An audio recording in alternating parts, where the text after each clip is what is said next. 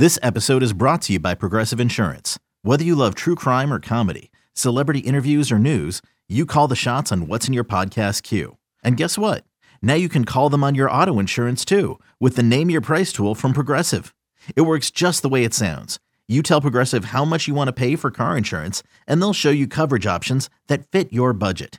Get your quote today at progressive.com to join the over 28 million drivers who trust Progressive. Progressive Casualty Insurance Company and Affiliates. Price and coverage match limited by state law. And for what feels like the first time in forever, I am joined live in person by the smiling faces of Scott McLaughlin and Bridget Prue. I'm not smiling. Please, No, please no, don't put that no. out. you know, uh, uh, Bridget, can you restart the recording? Three, two, one.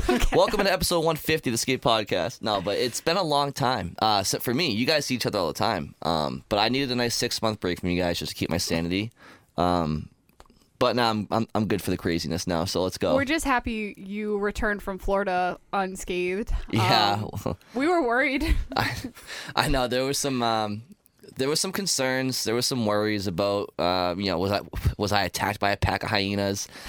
No, I wasn't attacked. Like I knew them, we were friends. um, I told them to quiet down. I told them I was doing a podcast, and they were fine for the first half, and then they just got a little rambunctious back there playing two hand touch. But yeah, I'm back. I'm okay. Um, I watched uh, watched the Winter Classic from the Sunshine State, which was interesting considering how awesome the scenery looked in, here in Boston. It didn't even look that cold. It looked like it was like 50 It degrees. wasn't. It was, yeah. So I picked a bad week to go away. It was really nice in Boston. It, it was. It was what 58 degrees the day that we skated at Fenway. It was ridiculous. And then for the actual game, it was like 48, 50 degrees at puck drop. So yeah, and walking around, it was like a bunch of people just, you know, in regular jerseys, no winter coats. You had, you know, people actually able to clap. They're not covered up in five layers of gloves like at, at Gillette. oh my god, I was so cold at the one at Gillette. I'll never forget how cold I was. I'm still scarred from it. I mean, Patriot Places, they do a great job there for like pregame and postgame activities and stuff, but you can't top Fenway. Uh, you know, like, Oh my the, God, like Lansdowne, Brian, I it can only imagine how how We it we was showed pregame. up at like 9 a.m. and there was people. Just, it was like already packed out the door. Every Yeah. bar, like the like cask, like every bar in that area was already completely packed. People were already mobbed the streets. We- Timeout Market was packed for the Gresham Hart broadcast, the WEI uh, Classic broadcast. and it Mm-hmm. looked great on TV too. Like it was completely full. Um, all the angles, like obviously Scott and I were there, so we didn't get to see it on TV originally, but to see all the different angles of different things and some stuff that we missed because you know we weren't watching the broadcast. Um, it was just crazy. It kind of, and I saw that the ratings were very very good and at one point in time it was the top trending subject on twitter like during the game well, it was the highest rated regular season game in how long? It was the hi- highest rated ever on cable. Wow. So, you know, so take out the ones that were NBC exclusives, but highest ever, you know, beat anything that was ever on NBC Sports or, you know, I guess, I guess that includes even going back to ESPN. So, Yeah, I mean, and also it's great for the Bruins to get their day in Boston, right? Like they've obviously been a phenomenal story all year, but in in the in in Boston, obviously the Patriots take up a lot of you know uh, headlines and limelight, and we get that. But it was nice for for one day for all eyes to be on the Bruins locally for sure.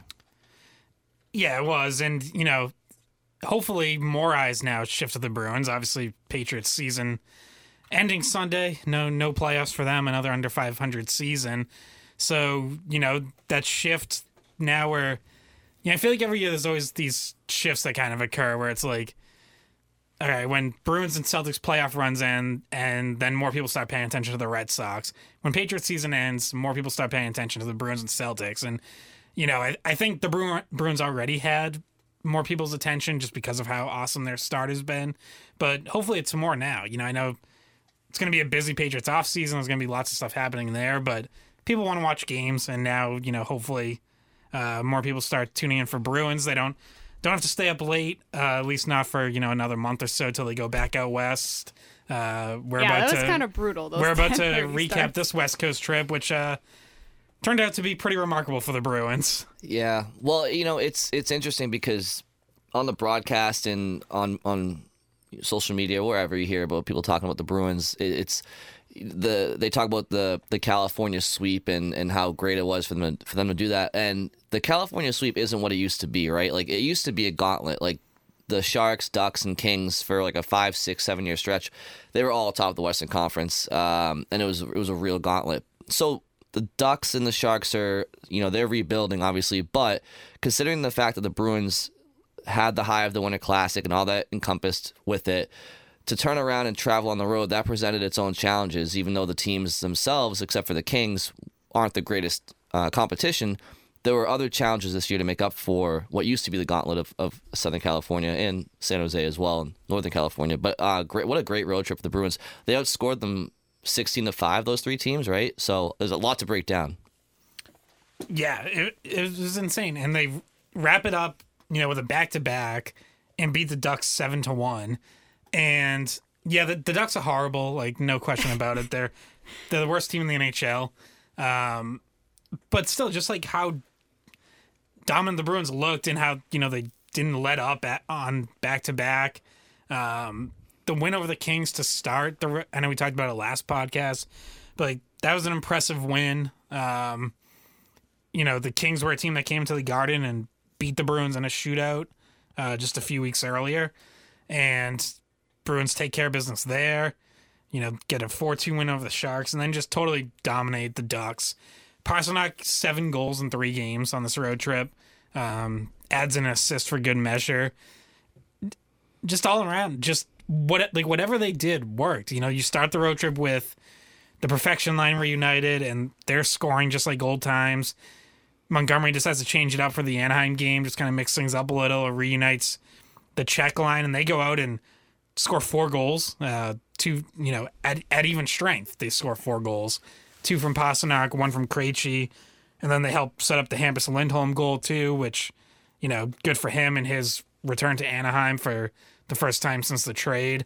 Um, Bruins fans, great job mm. uh, showing out. Uh, all three games are clearly a lot of Bruins fans, but it was like Anaheim, it was a home yeah, game. Anaheim in particular, like that was a home game. It yeah. was. Uh, you saw the Pastrnak hat trick, and the like. You just look along the boards, and the boards are just moving because fans were all Bruins fans along the glass, just banging the wall. And you know it's pretty much a home game when you're at a Bruins Anaheim Ducks game and the chant is uh, Yankees suck. so you're it's clearly not anything anyone in Anaheim gives a crap about. So it's essentially just been a complete takeover. You could just feel that. It was and for the hat trick, hats were coming on the ice like it was the garden too. So yeah, they they definitely had the time change, like the time difference that but it was almost home ice um, in Anaheim yeah. for sure. And you mentioned Lindholm getting a goal. He got he got it kind of late, but um, they did do that tribute to him in the first period. I think the first media timeout or the second media timeout, they came out of it,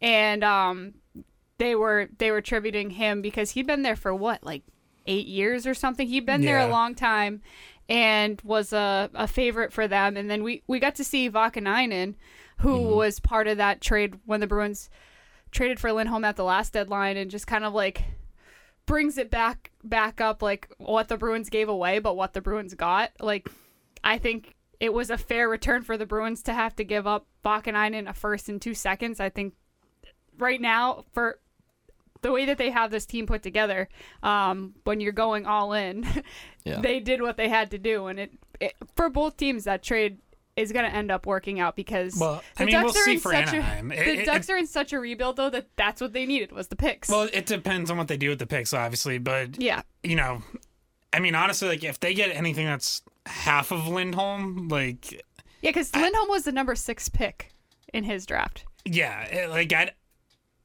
I don't think the Ducks are gonna ultimately love that trade, but Lindholm was gonna be a free agent. They're gonna lose him anyways, so you at least you know Vaakanainen is what he is. He's not you know, he certainly doesn't have the potential that he once did. And like what he's their sixth defenseman right now. I kind of think that might be a ceiling. I guess we'll see.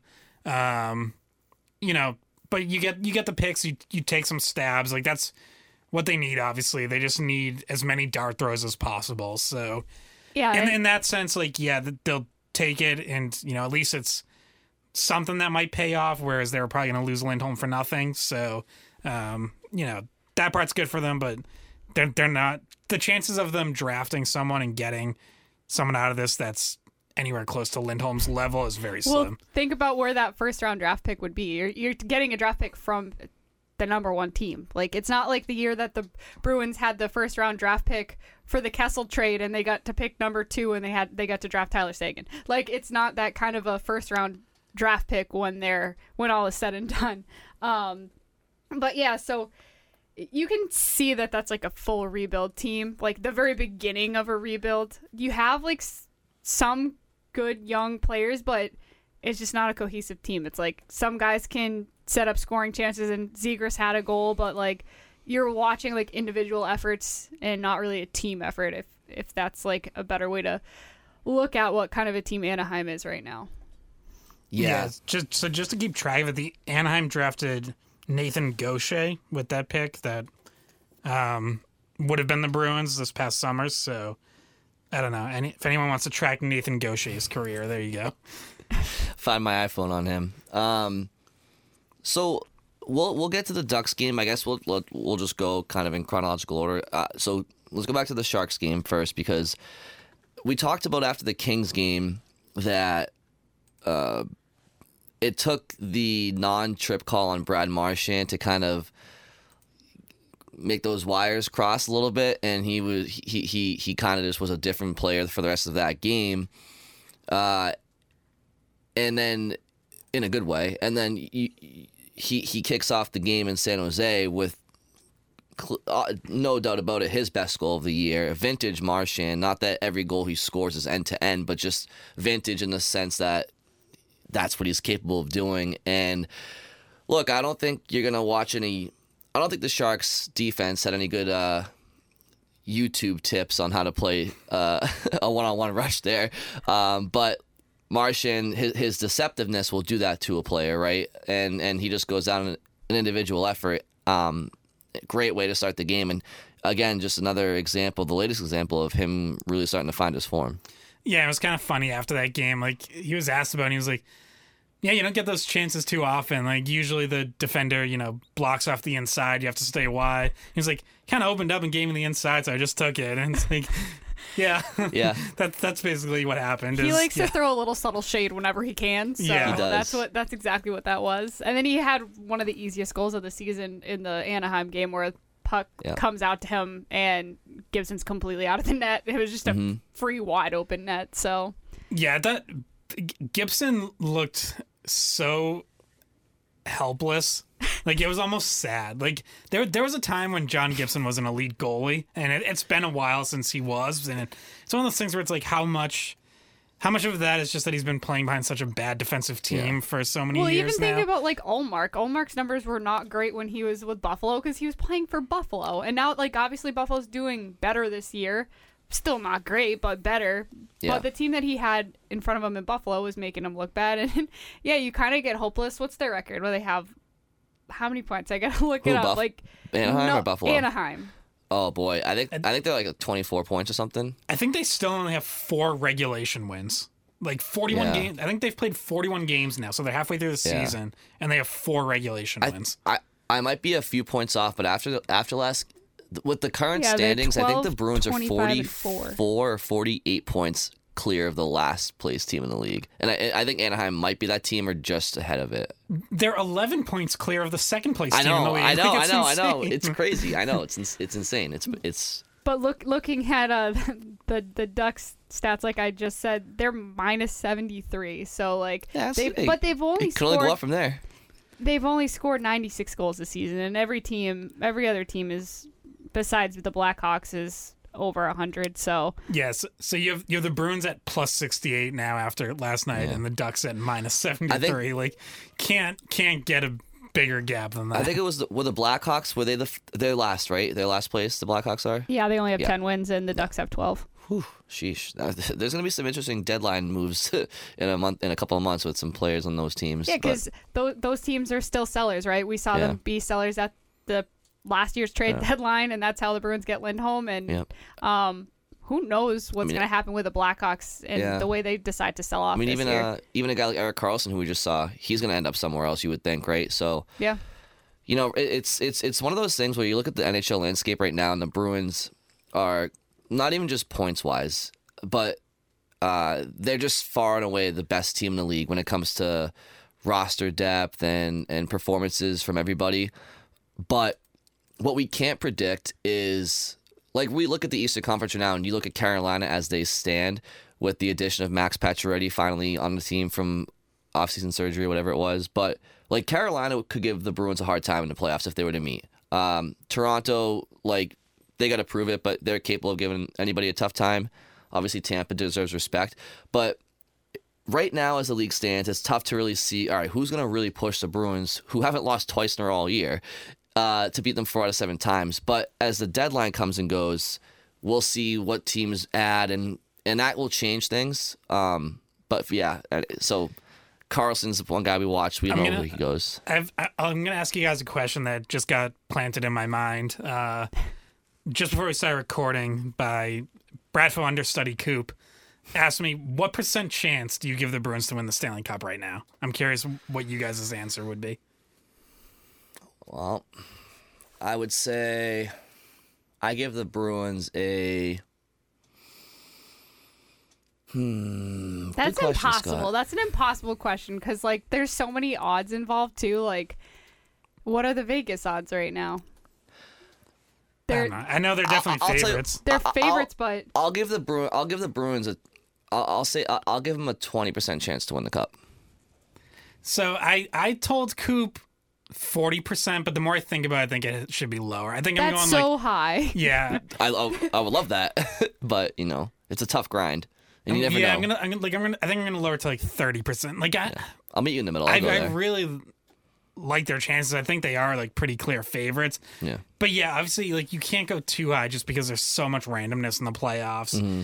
You know, like one injury can can throw you off, or just a bad series or a bad couple games. Yeah. run into a hot goalie. Like, so you know, it's not. Also, like if you if you have a really tough first round matchup and like you you hit the hardest team for whatever reason in the first round, like you're Which they you don't have a chance to play. Yeah, no, they they- shouldn't. That's the that's the, that's the luxury they've had, and, and not to interrupt you, Scott, but that's the luxury. That's the biggest luxury they've had with first place in the Atlantic. You avoid that Tampa Toronto first round match. But like what you could see though is, you know, okay, what if they end up with the Rangers or Islanders in the first round, and all of a sudden an Igor Shesterkin or Ilya Sorokin gets hot, which And, I think both have- of those both of those goalies are very much capable of doing. Yeah, and and if you have an injury in goal yourself, like there's too many variables. Well, fortunately, the Bruins have that depth in net where they have the other guy too. But yeah, I mean, well, thanks for the question, Cooper, but like I don't know. I mean, look, I, I, I'm look. I'll put it this way, Scott.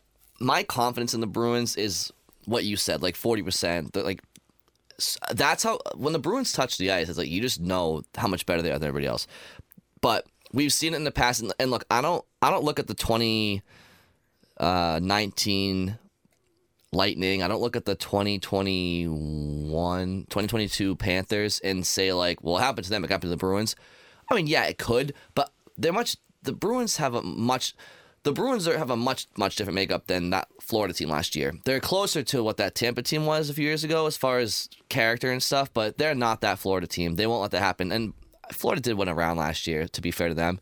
But um, yeah, the sky's the limit for the Bruins. So we we just you just don't know what the future holds. Yeah, and, and even that Tampa team had now like they had their older core guys who had been to conference finals or a cup final before, but they had some younger guys on that team that really hadn't been there yet. Certainly hadn't been favorites, like hadn't been on a great team, and I think some of those guys were the ones who kind of weren't quite ready that year. Now, obviously, they still shouldn't have gotten swept. Like that was still just a crazy fluke result, but even that, I think like this Bruins team is different because it's like pretty much everyone has playoff experience and has been there, has been on deep runs. Even even a guy like Lindholm who, comes over, okay, they didn't go deep last year, but he's been to two Western Conference Finals. Like he's been there. He knows he knows what it takes. So they've all, you know, now Taylor Hall hasn't, you know, he got the second round his first year in Boston.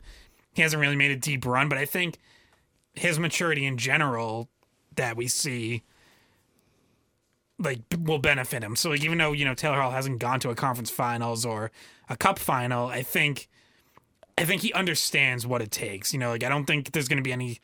It's not going to be anything that happens in the playoffs where he's unprepared for. Like he's he's been around long enough. He has the right attitude. I think he he's been a sponge around guys like Bergeron and Marchand, and you know understands that now. Um, and so much of the rest of the core has has been on a deep run before. McAvoy, Pastrnak, Grzelcyk, um, DeBrusk, like they're around in 2019. So it's you know really the only part of the team where you look at and say, okay, these guys haven't gone on a deep run is goalie Yeah. because Ullmark and Swayman haven't, and that's where if you have them both going well, hopefully that benefits you. Where even you know obviously Ullmark is on an unbelievable half season heater at this point, where it's like you keep thinking he's gonna have to cool down at some point, but it hasn't happened yet.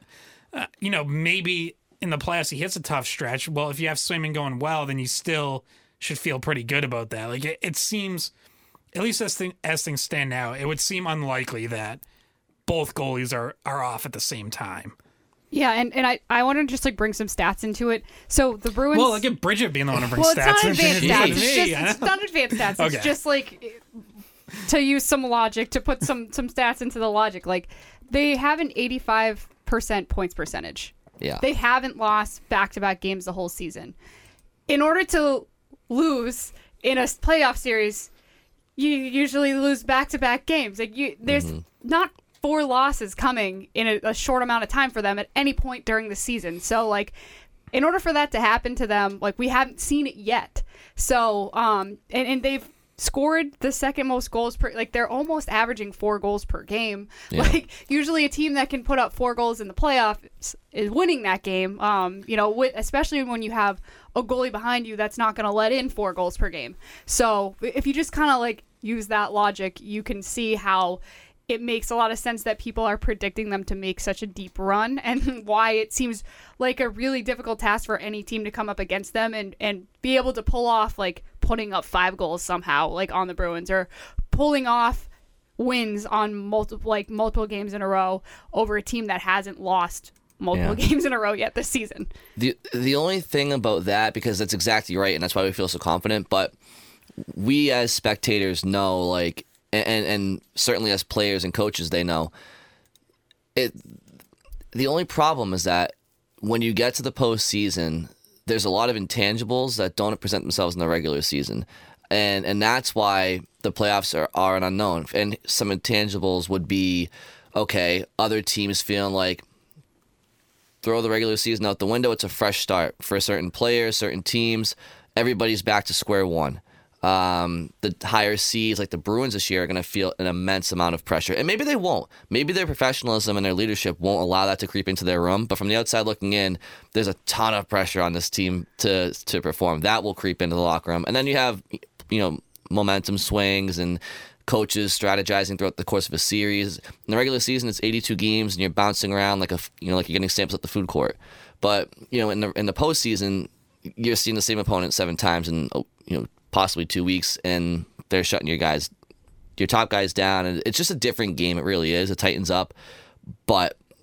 Yes, they are they are the favorite going in for a reason when we get to that point, and that's why the expectations are sky high. But things Yeah. do change Well, though. and remember last playoffs, like they had a hard time with Carolina because they couldn't get the matchups they wanted, like offensively, and they couldn't open up certain guys to like actually get things going. Like you're you're looking for Pastrnak to get going, and you're looking for like Bergeron and Marchand to get going, and I just feel like they have so many more options for rotating them around the lineup this time as well. So if you see like them go against a Carolina again or something like that, like okay, they're able to match up against the check line, well, let's switch back to the perfection line, or or Yeah. vice versa, or just either the options are there. They've had time to see how it looked um, throughout the season, and they have that extra option now with Zacha to use a check line, which they didn't have last season.